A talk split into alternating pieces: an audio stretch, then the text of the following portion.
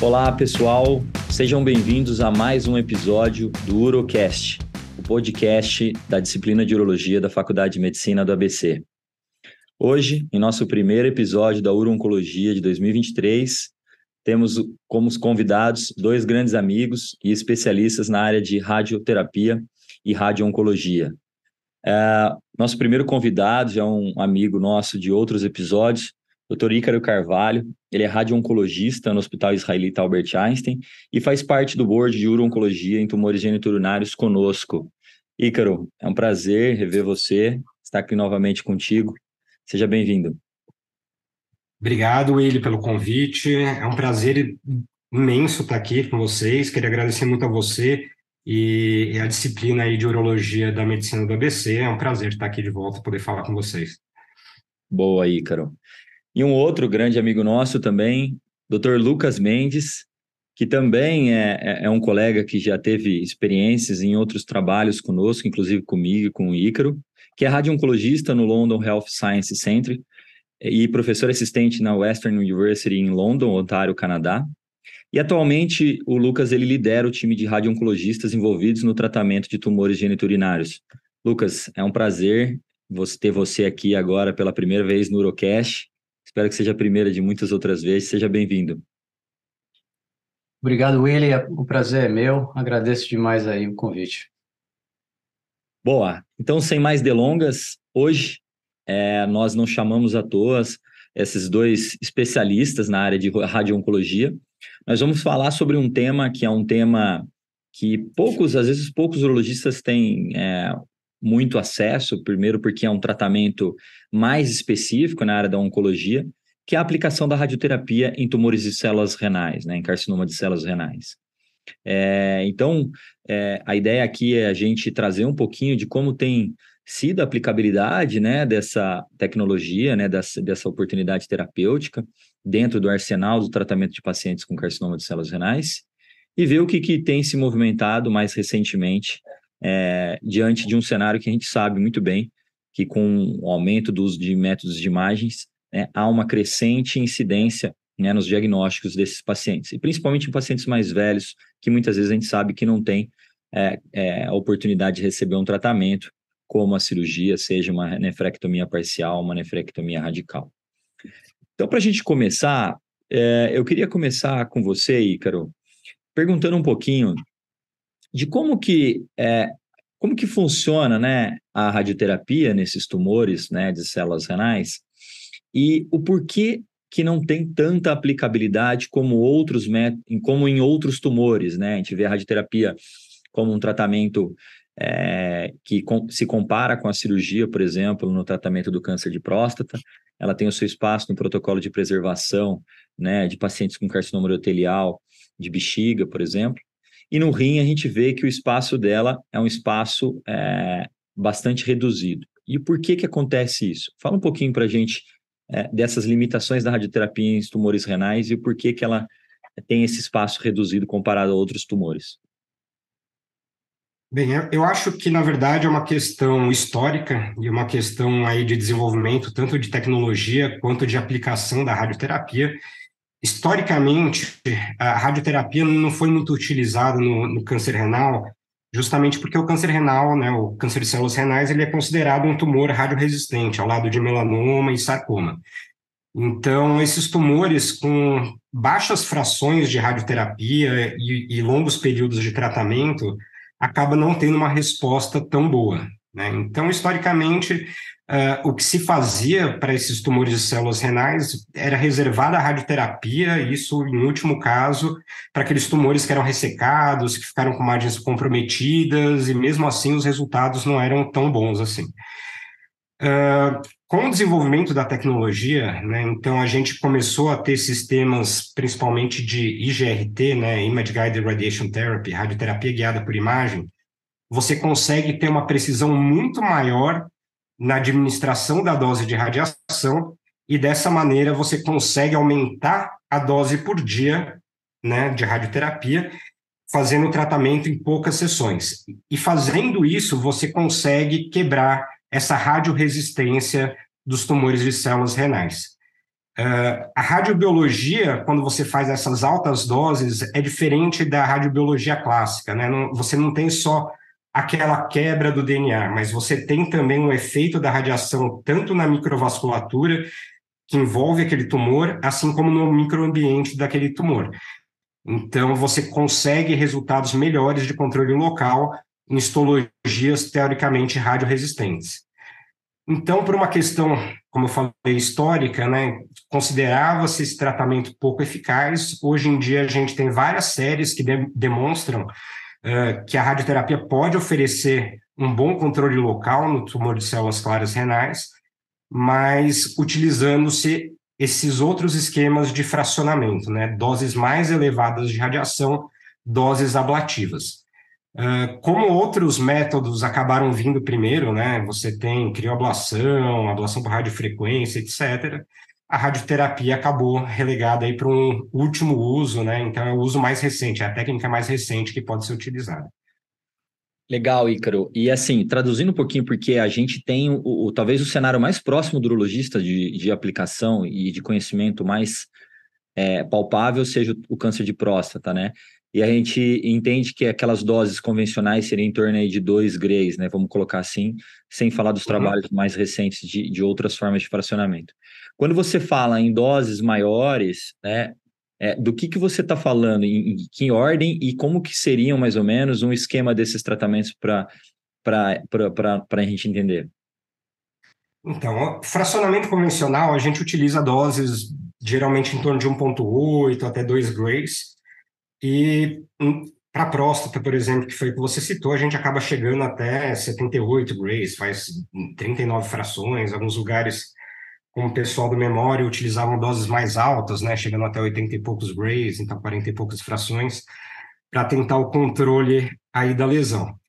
Uh, a radiobiologia, como eu falei, é diferente. Então, quando você utiliza doses mais elevadas, acima de 5, 6 grays por fração, né, você começa a ter esses outros danos que eu, que eu citei. E você consegue encurtar o período de tratamento. Então, para câncer, para próstata, por exemplo, você tem uh, alguns tratamentos descritos na literatura, né, fazendo em cinco frações, que é o mais convencional, até uma fração, né, que é o esquema do greco.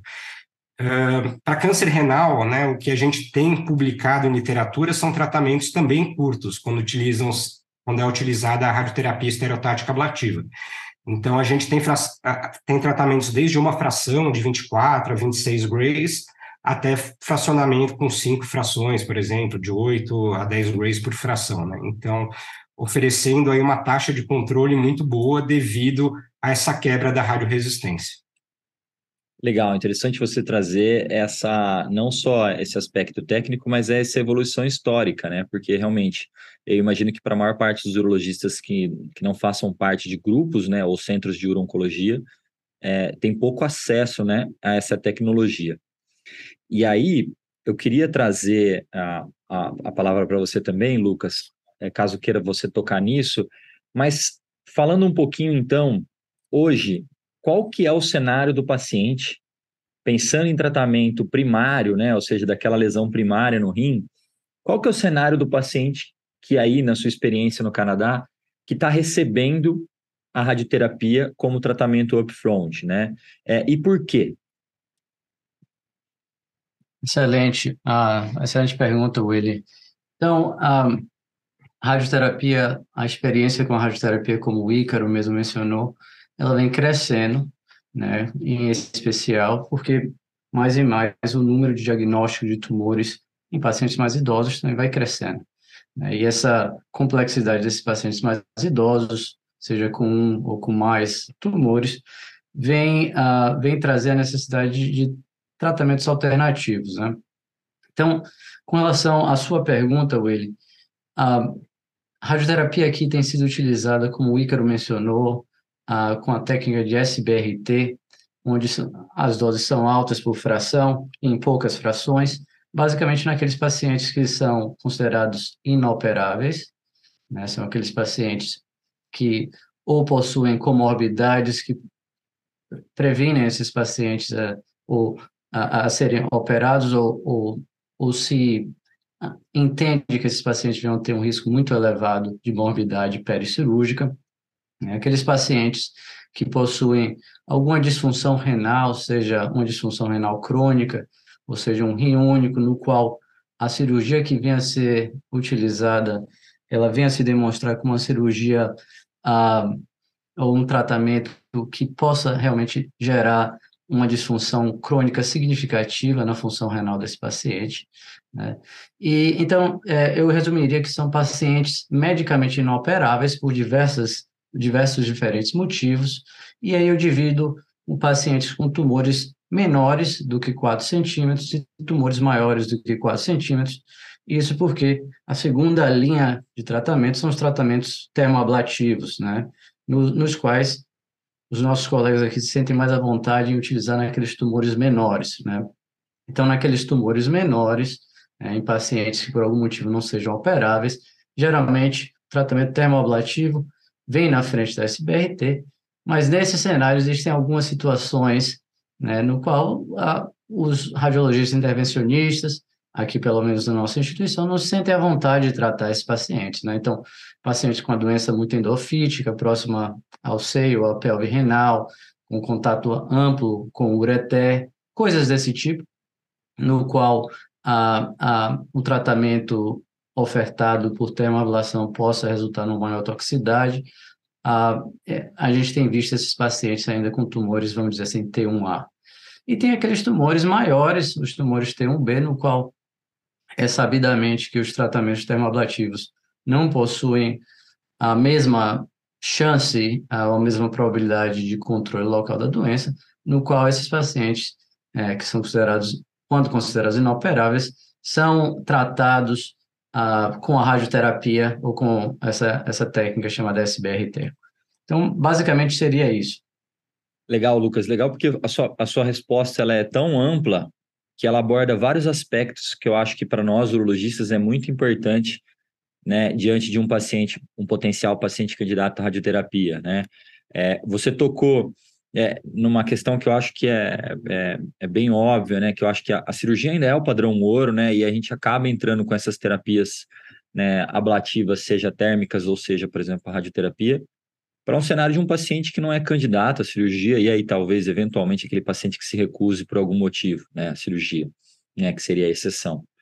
É, e o segundo aspecto que eu acho interessante é que a gente realmente vê isso, né? As termoablativas, por exemplo, a crioablação, a radiofrequência, que são as que a gente tem mais experiência, né?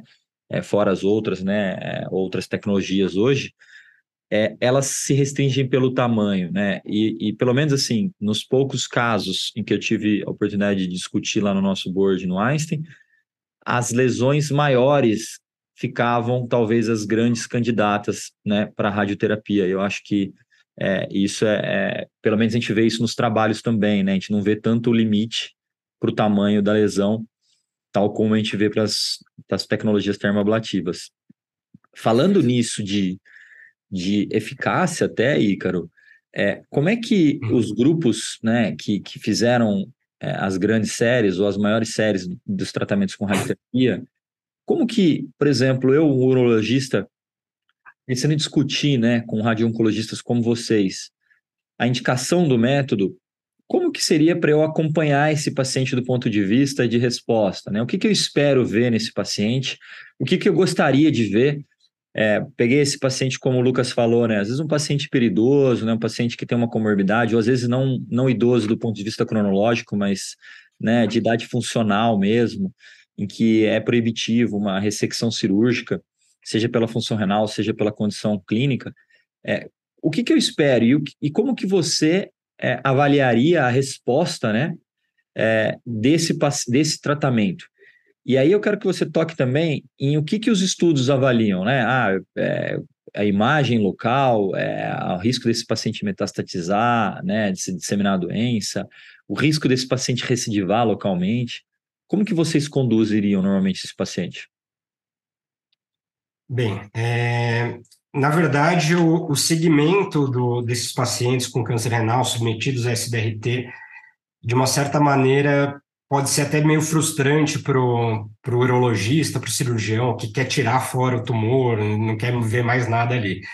Na verdade, o que a radioterapia oferece é controle local, né? Então, você vai lá, vai fazer uma SBRT para um paciente, né? E o que as séries têm demonstrado é um controle local em torno aí de 90%. E controle local não é remissão completa do tumor, né? Então, muitas vezes você vai ter o tumor lá, acho que em cerca de 60%, 70% das vezes você vai ter um, um tumor estável, né? Mas ele perdeu a capacidade de se multiplicar. Então, muitas vezes você vai fazer exames de imagem para o segmento, seja tomografia, seja ressonância, e o que você não quer é que esse tumor cresça, né? Todas as séries demonstram, na verdade, se você tem um crescimento do tumor, a mortalidade câncer específica, né, a, sobrevivência câncer específica acaba sendo menor. E aqueles pacientes que têm um controle acaba tendo um, um melhor desfecho é, você ter uma resposta parcial, né, isso daí chega a acontecer em cerca de 20%, 30% dos pacientes. Ter uma remissão completa, né, você não vê mais nada na imagem, é muito difícil. É, a maior parte das séries utilizaram tomografia e ressonância. A gente tem pouca informação sobre a utilidade do PET nessa, nessa situação. Então, a gente não tem muita informação sobre como deveria interpretar o SUV, né, o grau de captação aí né, nessas lesões que sejam ávidas pelo FDG. Então, por enquanto, o que é feito é um segmento dessa maneira. Mas o, o cirurgião ele não pode se frustrar se ele não vê o desaparecimento da lesão. Não, isso é esperado, né? E pode demorar anos aí para você ter uma boa resposta, né? Lucas, Lucas quer comenta, por favor. É, eu, eu, concordo com o Ícaro e eu, eu brinco com meus pacientes que é, uma vez ofertado o SBRT, eu explico para eles, olha, a gente vai fazer o tratamento de SBRT e o nosso, go, o nosso objetivo aqui é fazer com que essa lesão não cresça. Se houver redução da tumoração, é um bônus que o senhor está recebendo, a senhora. Por que isso? Porque a maioria das séries mostra 60%, 70%, como o Ícaro falou, que o tumor ele fica estável, né? E com 15% a 20% dos tumores tendo algum tipo de regressão do seu tamanho. Né? Quando a gente olha a progressão da doença, e acho que a gente vai estar falando mais para frente, né, que seria uma progressão do volume da doença, e aí graduada por RECIST, a gente tende a dizer que houve progressão crescimento ou falha local, quando há um crescimento é, é, dessa lesão. Né? Então, é, é, diferentemente da nefrectomia parcial, diferentemente das termoablações, esses pacientes, se você utilizar ou fizer tomografias de controle, eles vão permanecer por um grande período de tempo com a tumoração visualizável na tomografia e ainda com contraste ou realce de contraste. Isso é um pouquinho difícil da gente conseguir é, colo colocar nossa cabeça em volta, como eles falam aqui, porque a, a, as técnicas de termoablação, quando há um contraste ainda existente, o radiologista, ou quem quer que seja, acha que ainda tem viabilidade do tumor. Mas é que a gente, a gente não está fazendo uma ablação do tumor uh, por via térmica, seja por crio ou, ou, seja por, por calor, mas sim por altas doses de radiação que, como o Icaro mencionou, desativam ou tendem a desativar essas células, seja pelo DNA ou seja pela lesão da microvasculatura, que é uma lesão é, que, que, que é um fator bastante assim é, diferenciado ou, ou, único das lesões de, das células de carcinoma renal. Né? Então, é, eu, eu, concordo com o Ícaro, gostaria de mencionar que o, o radiologista ou urologista não deve, não deve ficar ansioso ou afoito se ainda houver realce dessa tumoração, porque na grande maioria dos casos vai haver realce, na grande maioria dos casos ainda vai haver visualização dessa tumoração que não tende a regredir, né? ela tende a ficar estável. E é esse, é, é esse um dos grandes, uma das grandes dificuldades, assim como foi em próstata, por exemplo, né, com a dinâmica de PSA, uma das grandes dificuldades de comparar esse tipo de tratamento com tratamentos ablativos por uh, termoablativos ou, ou por nefrectomia. Interessante, eu acho então que, né, eu acho que a grande questão, até falando um pouquinho de, de uso, né, da tecnologia, como o Ícaro colocou, historicamente, é a gente entender essa diferença, né, porque realmente, né, o Ícaro colocou, a cirurgião, ele quer tirar a lesão, né? E a, e a, a ablação térmica, naturalmente, ela também vai muito nesse sentido, né? De fazer desaparecer aquela lesão, né? Ficar aquela área de cavitação, aquela área sem nenhum sinal de doença ativa ali, né? E eu acho que é muito importante essa diferença, né? Para quem for principalmente conduzir ou indicar ou discutir é, no acompanhamento desses pacientes, né?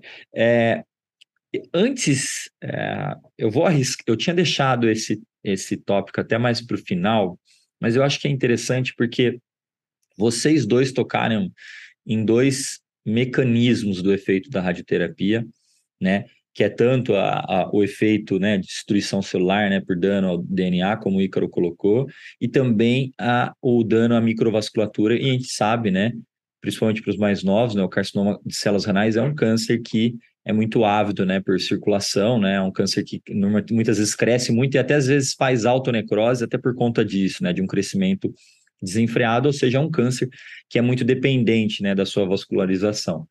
É, mas existe uma outra hipótese que é o efeito imunogênico da radioterapia nessas lesões, né?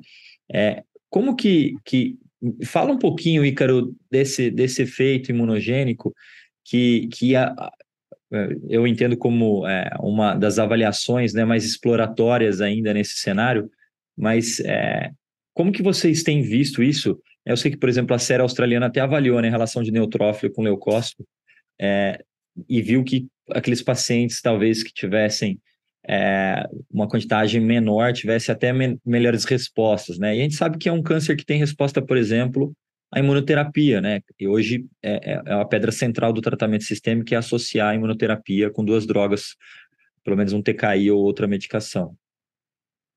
Bem, existe uma descrição em algumas séries, né, sobre o efeito abscopal, né? Então você paciente que tem metástase, né, em, em outros lugares e você faz o tratamento uh, da lesão primária ou de alguma lesão e isso vai fazer com que haja uma liberação de antígenos e com isso você estimule o sistema imune do paciente, né, agindo como uma autovacina e você tendo um efeito sistêmico uh, para esse paciente. Então, o, o, que é descrito na literatura para câncer renal submetido a SBRT né, em torno aí de 10 a 15% dos casos apresentando efeito abscopal, né? Então você irradia uma lesão e você acaba tendo resposta em outras, né? Isso acontece também com outros tumores, como o melanoma. Uh, por conta disso, a, a, gente não tem nada definitivo, né, sobre o papel disso, talvez na sobrevida global do paciente ou na sobrevida livre de doença, mas a gente tem dois estudos, fase 2 em andamento, né? Tem o Rapport e o CitoShrink, que estão em andamento justamente tentando utilizar o SBRT como uma maneira de liberar antígenos e você associar isso com, com imunoterapia. Né? Você tem um estudo lá com pembrolizumab, que é o Rapport, você tem o outro lá, o CitoShrink, que é com Nivo e IP, né? justamente para tentar melhores resultados sistêmicos nesse paciente. Então, uh, talvez isso acabe ajudando aí no controle da doença, seja em pacientes metastáticos ou seja mesmo local, né? O, uh, a gente chegou a ter uma discussão no Einstein para utilizar os pacientes do, do para recrutarmos os pacientes do Vila Santa Catarina, né, no nosso hospital SUS, tentar montar um, um, protocolo de pesquisa justamente tentando uma melhor resposta local para aqueles pacientes que tenham lesão apenas renal, né, submetermos esse paciente a SBRT junto com o imunoterápico né, esse paciente seria, seguiria o caminho normal aí de uma cirurgia, mas para tentarmos ver qual a resposta que foi alcançada nesse rim. Legal, Ícaro, legal. É, eu, assim, eu acho que tem muita questão ainda a respeito da eficácia, né, e sobre talvez o papel futuro da radioterapia, e eu vou deixar depois para a gente voltar um pouquinho nesse assunto, mas eu acho que um tópico que é muito importante também principalmente porque a gente está falando de pacientes frágeis, como o Lucas destacou no começo da nossa conversa, é segurança, né? E isso envolve qualquer tipo de tratamento de paciente oncológico. Lucas, é, pensando nessa questão da segurança, é, você já adentrou um pouquinho nas limitações das ablações térmicas, né? Então a gente sabe que, por exemplo, a radiofrequência, principalmente quando as lesões são bem centrais, né, próxima à via coletora, próxima aos vasos de maior calibre, há um risco maior, né, por dificuldade de controle dessa energia. A crioablação ganha um pouquinho de espaço nisso, mas quando a gente começa a aumentar um pouco essas lesões, né, passar de lesões de 3 centímetros, 4 centímetros, a gente não só tem um risco oncológico, como a gente também tem um risco é, de segurança, principalmente nessas lesões centrais. É, quais as limitações que você vê né, é, da SBRT? Existe um paciente que você consideraria, é, do ponto de vista oncológico, por exemplo, tamanho da lesão, localização da lesão, em que vocês não se sentiriam confortáveis em fazer? E o segundo ponto, em relação à própria a própria é, função, né? Pensando em toxicidade, né? É, às vezes um paciente que não vai tolerar algum tipo de toxicidade, qual é esse perfil de segurança desse tratamento, né? E também, por último, o impacto na sua função renal, né? Sim, excelente questão, William. Ah, excelente pergunta. Então, falando um pouquinho da tolerância da radioterapia, né, com a técnica de SBRT. Bom, eu, eu gosto de dividir para que o paciente entenda, quando eu vou discutir com o paciente, em dois tipos de toxicidade. Toxicidade aguda, né, que é uma toxicidade que vai se iniciar talvez no final do tratamento, de cinco frações, e vai perdurar um, algumas semanas, né, ou alguns dias. Essa é uma toxicidade leve, na grande maioria dos pacientes.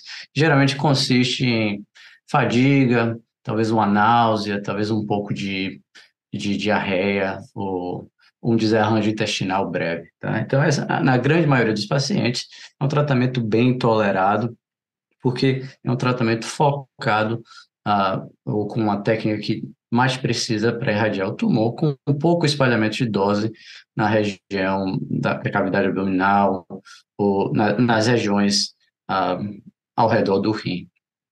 Agora, a toxicidade tardia, né, ela é uma toxicidade assim, na grande maioria dos pacientes, e isso eu, eu falo tanto por uma experiência própria, quanto por revisar a literatura, ela é muito bem tolerada. Né? Não quer dizer que não haja toxicidade, mas ela é muito bem tolerada. É, quais seriam as toxicidades que veriam a ocorrer no longo prazo, que seriam potenciais relacionadas a esse tratamento? Bom, você já mencionou a disfunção renal, né? eu vou entrar nesse tópico mais para frente para mencionar a magnitude da disfunção renal. Outro tipo de disfunção, outro tipo de toxicidade é a toxicidade gastrointestinal. Então, se, se você perguntar para mim qual o maior limitante de dose para se colocar numa tumoração de rim, provavelmente eu vou lhe mencionar que é o estômago, o duodeno e o, e o intestino. Se essa tumoração está em contato a essas, a essas estruturas, eu vou ter que descalonar a dose nessa região de contato com essas estruturas ou de proximidade para que eu possa respeitar a tolerância de toxicidade ou a tolerância de dose dessas, dessas estruturas, tá? Isso porque é bem documentado na literatura que uma vez que você comece a ultrapassar os limites de, considerados de segurança dessas estruturas de dose, você começa a aumentar a, as toxicidades nessas estruturas que constam de ulcerações, ah, possíveis perfurações, coisas do tipo, tá? Então, assim, o tratamento de SBRT de rim, ele, na sua grande maioria das vezes, é muito bem tolerado com uma baixa, uma baixa frequência, uma baixa probabilidade de toxicidade de grau 3 ou grau, grau 4 no longo prazo, desde que seja utilizado de uma maneira ah, uh, de, uma, de uma maneira uh, respeitosa às estruturas ao redor.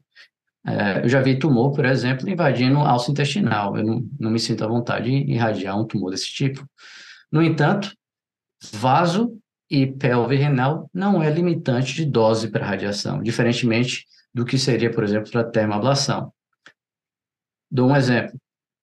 Uh, o time de, aqui do, dos Estados Unidos, do Texas, irradiou seis ou sete casos de pacientes com invasão de veia cava e de uh, invasão de veia renal e de cava, né? Irradiação seguida de cirurgia. Existe todo uma, um racional por trás que não vou mencionar aqui, mas mostrando que a tumoração ou a dose para o vaso em si não é algo que, que me preocupa, tá? Assim como não é a dose para pelvis renal ou para o ureter, tá? Geralmente o ureter tem uma tolerância de dose acima daquela da, da dose que eu almejo atingir para o tumor. Então, basicamente, o, o tumor que eu me sinto menos vontade de irradiar são aqueles tumores de muita proximidade às alças intestinais, de alguma maneira próximo ao duodeno, ao estômago, ou invadindo essas estruturas. Claro que existe o fator limitante chamado disfunção renal. Tá?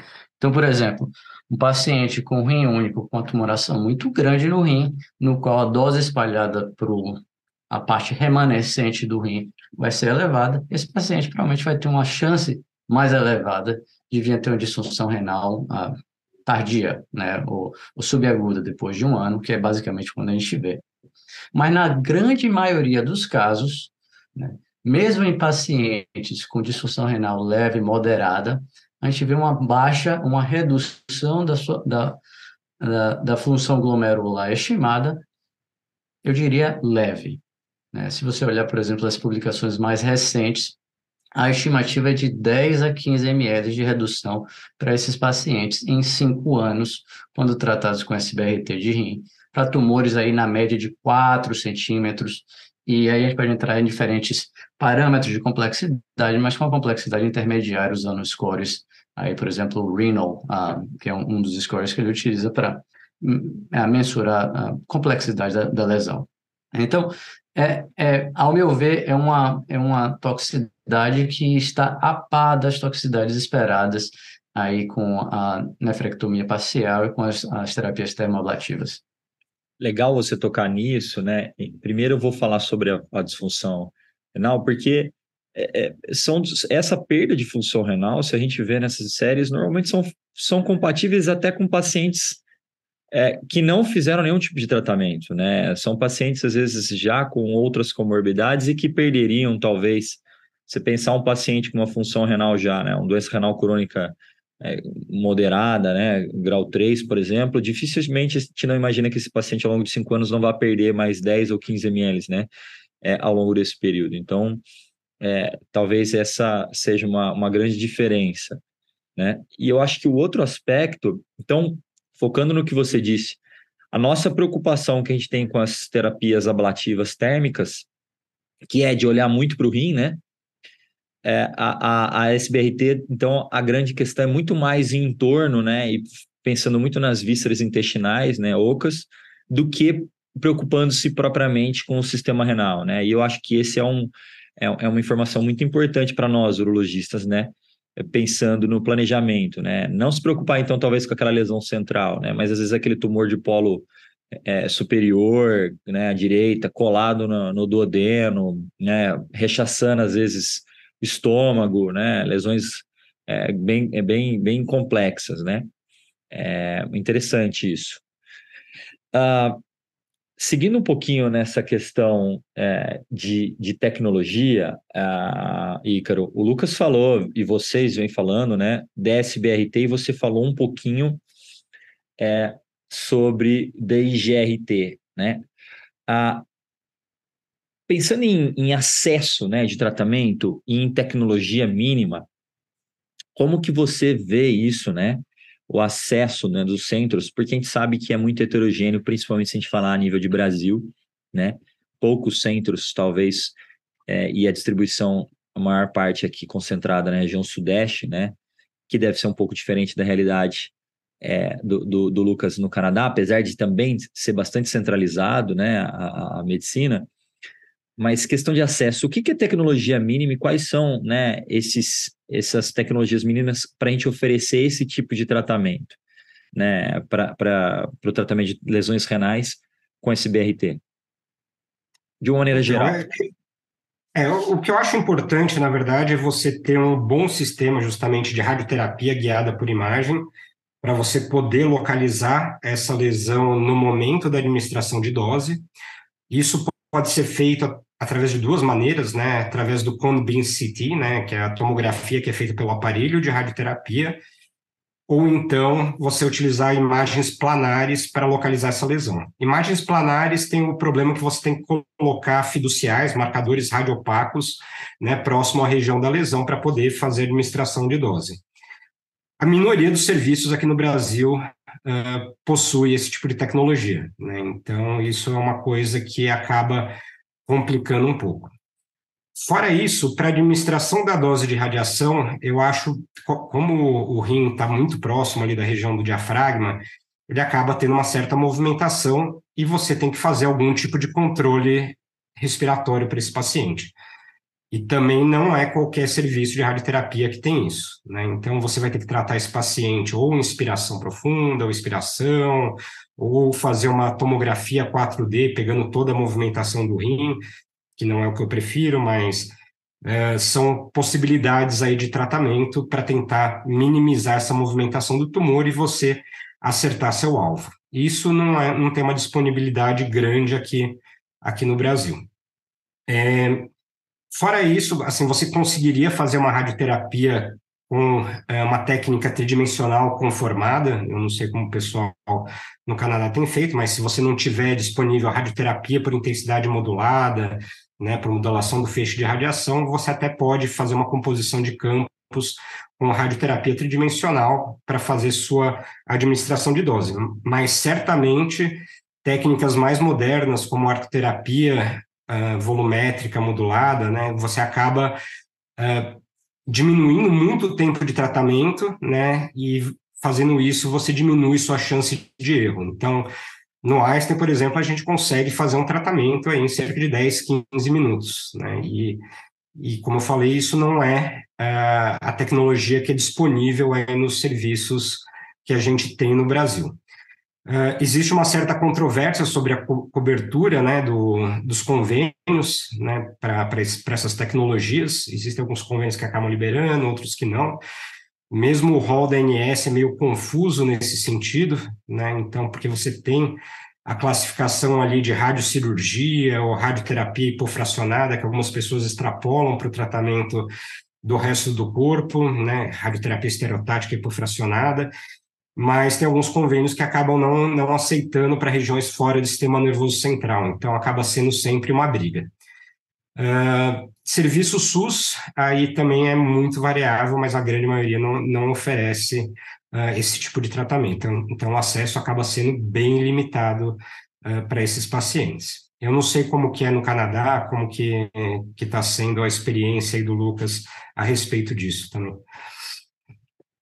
É, basicamente com o que você mencionou, Ícaro, é, concordo plenamente, né? Então, tomografia 4D, que é a tomografia que leva em consideração as três dimensões físicas, mais o tempo, né? Então, a gente quer ver qual a dinâmica de movimentação desse tumor em relação a, a, ao, ao, ciclo respiratório. Aí você, como foi mencionado, você vai tratar durante o ciclo todo ou parte do ciclo, então isso é um, isso é um fator muito importante para conseguir tratar o tumor, diminuir a toxicidade, entender essa movimentação do tumor em relação ao ciclo respiratório. Concordo plenamente com o fato de ser necessário uma radioterapia guiada por imagem, né?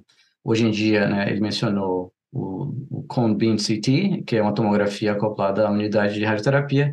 Hoje em dia já existem ah, ah, é, unidades de terapia mais modernas que utilizam até ressonância magnética, não no meu centro aqui onde eu trabalho, mas o, o, o céu é o limite em termos da, da, da, da tecnologia que tem sido é, desenvolvida ah, no acelerador linear. Né? Então, você pode imaginar uma ressonância magnética, né, é, melhor visualização do que uma tomografia né, dos tecidos moles, talvez uma, uma, uma redução do, do erro né, de setup, coisas do tipo, que pode vir a, a, melhorar ainda mais o tratamento no futuro.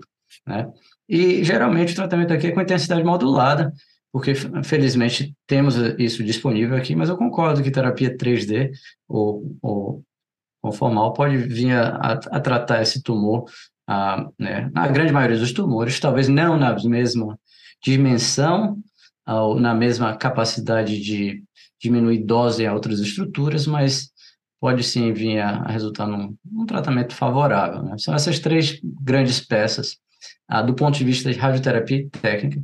Obviamente que existem múltiplas outras, ah, né? então, por exemplo, aqui, né, só para ampliar um pouquinho a discussão aqui, geralmente a gente faz ah, uma avaliação da função renal por, por medicina nuclear, testes nucleares para avaliar qual a função daquele rim versus a função do outro rim, e assim tentar estimar o tipo de toxicidade que esse tratamento vai vir a ter e aonde vale a pena mais estar preservando a dose e coisas desse tipo, né? Então, as complexidades e as tecnologias elas acabam se um, uh, se amontoando uma em cima da outra, mas eu acho que o que o Ícaro mencionou é o mínimo necessário para um tratamento uh, seguro.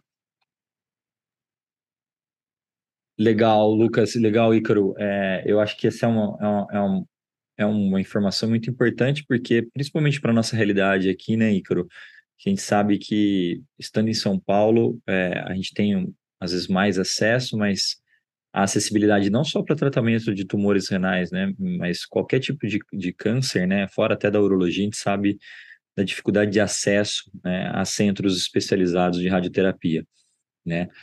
É, a gente está é, se prolongando, é, se, se, caminhando aqui até para o final, né, é, acabou que a gente, a gente nem percebe muito pass ver passar o tempo, mas tem alguns tópicos que eu gostaria ainda de passar com vocês, porque eu acho que é interessante do ponto de vista prático principalmente para nós urologistas. Né? Então, a, a primeira questão, Ícaro, é aplicação em lesões císticas. Há espaço, não há espaço, limitação? Bem, a maior parte dos trabalhos não faz uma diferenciação sobre a taxa de resposta para essas, essas lesões. Na verdade, eu desconheço o trabalho que faça, faça essa diferenciação. Né? Então, a gente sabe que a gente pode ter lesões mistas ou lesões uh, císticas, né, que sejam comprovadamente neoplásicas, né, ou que haja uma grande chance. Isso não parece interferir muito no desfecho do paciente, na taxa de controle que é alcançada pela radioterapia. Legal. É, outro aspecto, a gente tem no nosso, é, no nosso board lá do Einstein, Lucas, a gente cada vez mais vê muitos pacientes jovens com múltiplos tumores, né? Sejam síndromes genéticas como von Hippel-Lindau é, ou outras, né, é, síndromes hereditárias relacionadas à carcinogênese renal. É, como que você vê o espaço de tratamento, é, principalmente quando a gente fala em acesso? A gente está falando de radiofrequência e crioablação, radiofrequência até mais um pouco mais acessível, mas principalmente, principalmente para essas lesões centrais, né, a possibilidade de você fazer múltiplos tratamentos e repetir tratamento, né? É, e não só para pacientes mais velhos, mas para pacientes, às vezes, que vão ter risco né, de fazer múltiplos tratamentos por até mesmo desenvolvimento de novas lesões, né? É, como que você vê o espaço, então, para radioterapia nessas múltiplas lesões canais? É, esses são pacientes mais uh, desafiadores, sem dúvida alguma, tanto pela idade, uh, por serem mais jovens, quanto pela recorrência de múltiplos tumores, né? Então, como eu vejo, eu vejo que uh, existem, a gente, felizmente, hoje em dia, a gente tem múltiplas diferentes estratégias de tratamento, seja nefrectomia parcial, enucleação, seja termoablação, seja SBRT, e cabe ao grupo multidisciplinar ser estratégico uma maneira de se alocar essas diferentes terapias para preservar o máximo possível a função renal e ofertar um tratamento de controle local para essas lesões. É assim como eu vejo. É, como alocar isso, eu acho que necessita de uma avaliação multidisciplinar e vai de caso a caso. Legal, é porque é, é realmente é muito parecido com a minha opinião, né? Eu acho que para quem está habituado nesses centros de oncologia, não, não é tão incomum esse tipo de paciente, e são pacientes extremamente desafiadores, né? Porque vai fazer uma crioterapia envolve um custo, às vezes, é, né, muito elevado. É, às vezes são pacientes que já fizeram algumas ressecções, né? Dependendo da doença, por exemplo, é, que era até uma pergunta de angiomiolipoma, né? Outras síndromes, né? Que às vezes a gente faz múltiplas ressecções e a lesão volta. É, e, e, e, e a ter mais uma, uma alternativa nesse arsenal, né? Eu acho que sem dúvida nenhuma é muito importante e é importante que, que cresça cada vez mais né, essa aplicação e a gente compreenda cada vez mais né, o efeito da radioterapia e os seus resultados para a gente conseguir oferecer tratamento para esses pacientes. É, Ícaro, já aproveitando essa, essa, esse tópico, e angiomiolipoma? Angiomiolipoma é uma doença que eu não tenho muita experiência eh, na, na realização de SBRT. Eu, Eu vou passar essa para o Lucas, na verdade. Bom, é uma pergunta não... tá? Porque realmente é outro, é outro cenário, né? Claro que a gente foge um pouquinho do cenário oncológico, né, propriamente, mas, mas é, uma, é um desespero nosso, de nós urologistas também. A minha experiência é nula, angiomiolipoma, é, até onde eu entendo são doenças benignas. Ah, fico até curioso para saber quais são as dificuldades que os urologistas têm com relação a essas lesões. Eu, particularmente, nunca, nunca participei no tratamento radioterápico dessas lesões. Legal. É, a grande, a grande questão aqui é porque são lesões, às vezes, a gente pega pacientes, por exemplo, com oito lesões, sete lesões, lesões que às vezes têm uma tendência a crescimento, e um paciente de 50 anos, pacientes de 45 anos, né, associados também a síndromes genéticas, e que muitas vezes é, você ressecar pode até o tornar é, pré-dialítico ou até mesmo um virtual candidato à, diálise, né? Então, a gente imaginar que é. poderia ter mais uma alternativa seria algo super interessante no tratamento desses pacientes. É, William, eu, eu, imagino que o dado com radioterapia nesse cenário seja provavelmente incipiente. É, imagino que pelo conteúdo de gordura bastante abrangente nessas lesões, etc., talvez a gente não venha ver esse tipo de de controle local que a gente vê para tumores de células claras que são altamente vascularizados. Né? Então, é, é, eu realmente não sei, não, não sei se existe alguma descrição na literatura de radioterapia nesse cenário. Tá, legal. E é bem uma curiosidade minha, por isso que eu, eu quis aproveitar para ver se algum de vocês teve algum tipo de, de contato com isso. E uh, uma última questão, e aí eu queria ouvir de vocês dois, obviamente. É, o Ícaro abriu, eu acho que felizmente, né, a nossa discussão aqui falando da questão histórica, né, do envolvimento da radioterapia no tratamento dessas lesões de células renais, né. É, vocês hoje, né, a gente está entendendo, eu vou fazer um overview, mas basicamente são pacientes, né, muitas vezes idosos, com comorbidades proibitivas para o tratamento né, o padrão ouro, que seria a ressecção cirúrgica, e que estariam ali candidatos entre uma terapia térmica ablativa e ou a radioterapia, tá? É, e aí por suas, suas, suas diferenças, né, suas características que a gente já discutiu aqui. É, mas vocês veem com essa evolução da tecnologia, né, até com o conhecimento, a compreensão, né, é, até da resistência dos tecidos.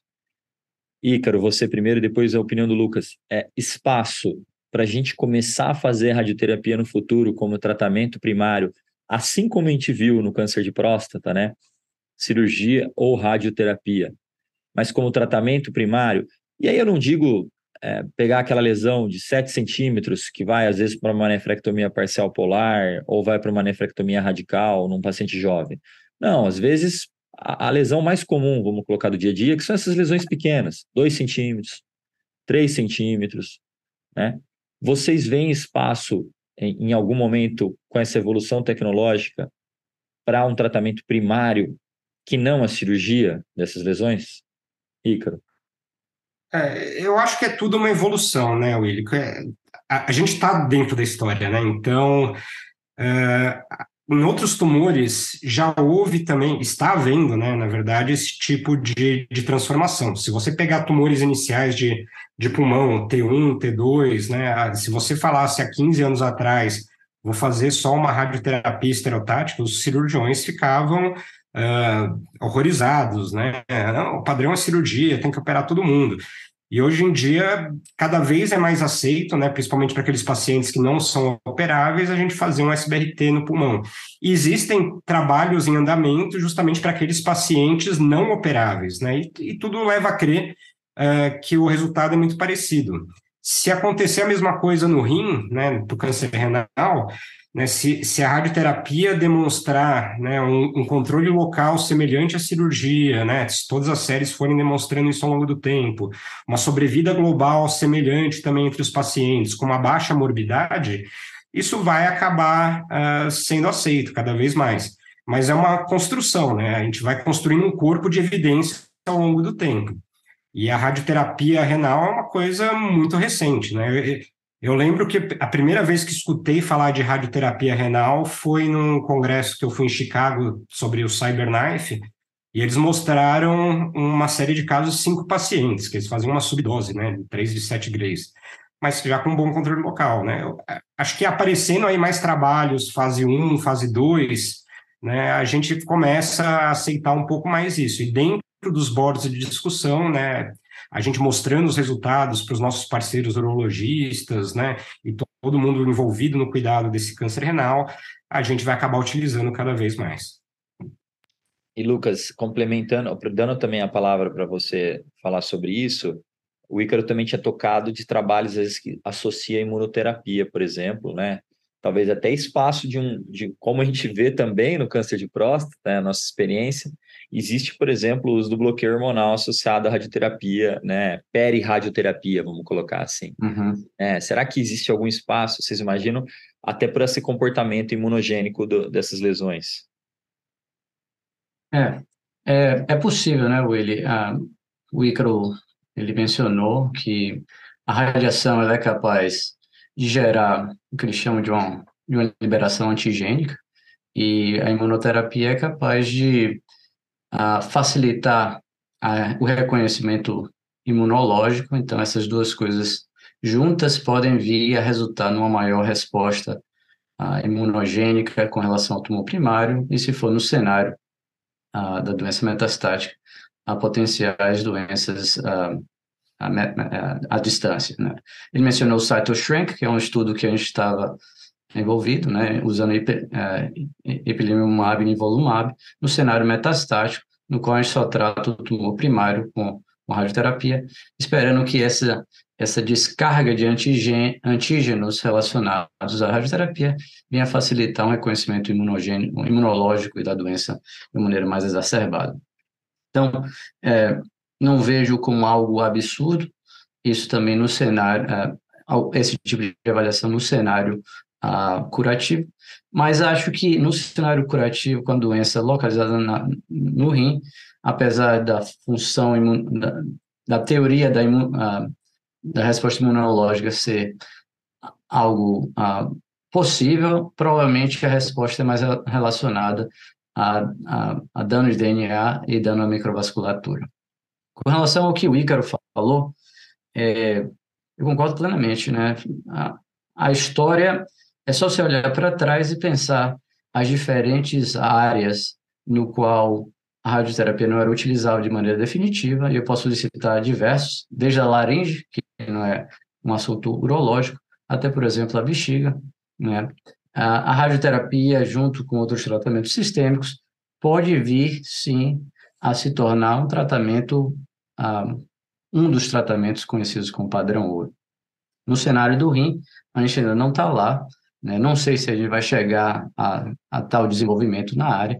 Uh, atualmente, o que a gente tem são centenas de pacientes de maneira retrospectiva, avaliados e seguidos por, por até cinco anos.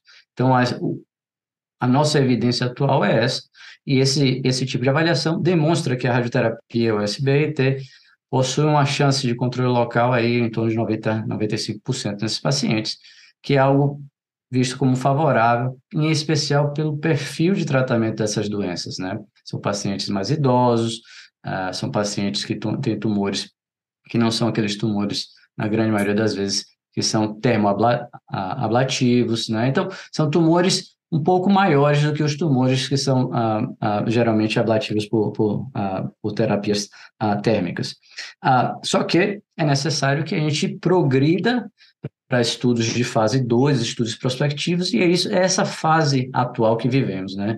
Então, aqui mesmo, né, a gente aqui no Canadá e Ontário, a gente tem um estudo chamado ACOS 2, no qual a gente está recrutando pacientes para fazer o tratamento com SBRT e mostrar de maneira prospectiva toxicidade, diminuição da função renal, é, fazer estudos translacionais do ponto de vista de medicina nuclear, para ver qual é a dose ablativa da função renal real, e também controle local e doença metastática à distância. Uma vez que esse arcabouço de estudos fase 2 tenha sido concretizado. Eu, digo, eu digo arcabouço porque eu sei pelo menos cinco estudos desse tipo, né? Austrália, Estados Unidos, Europa, Canadá, né?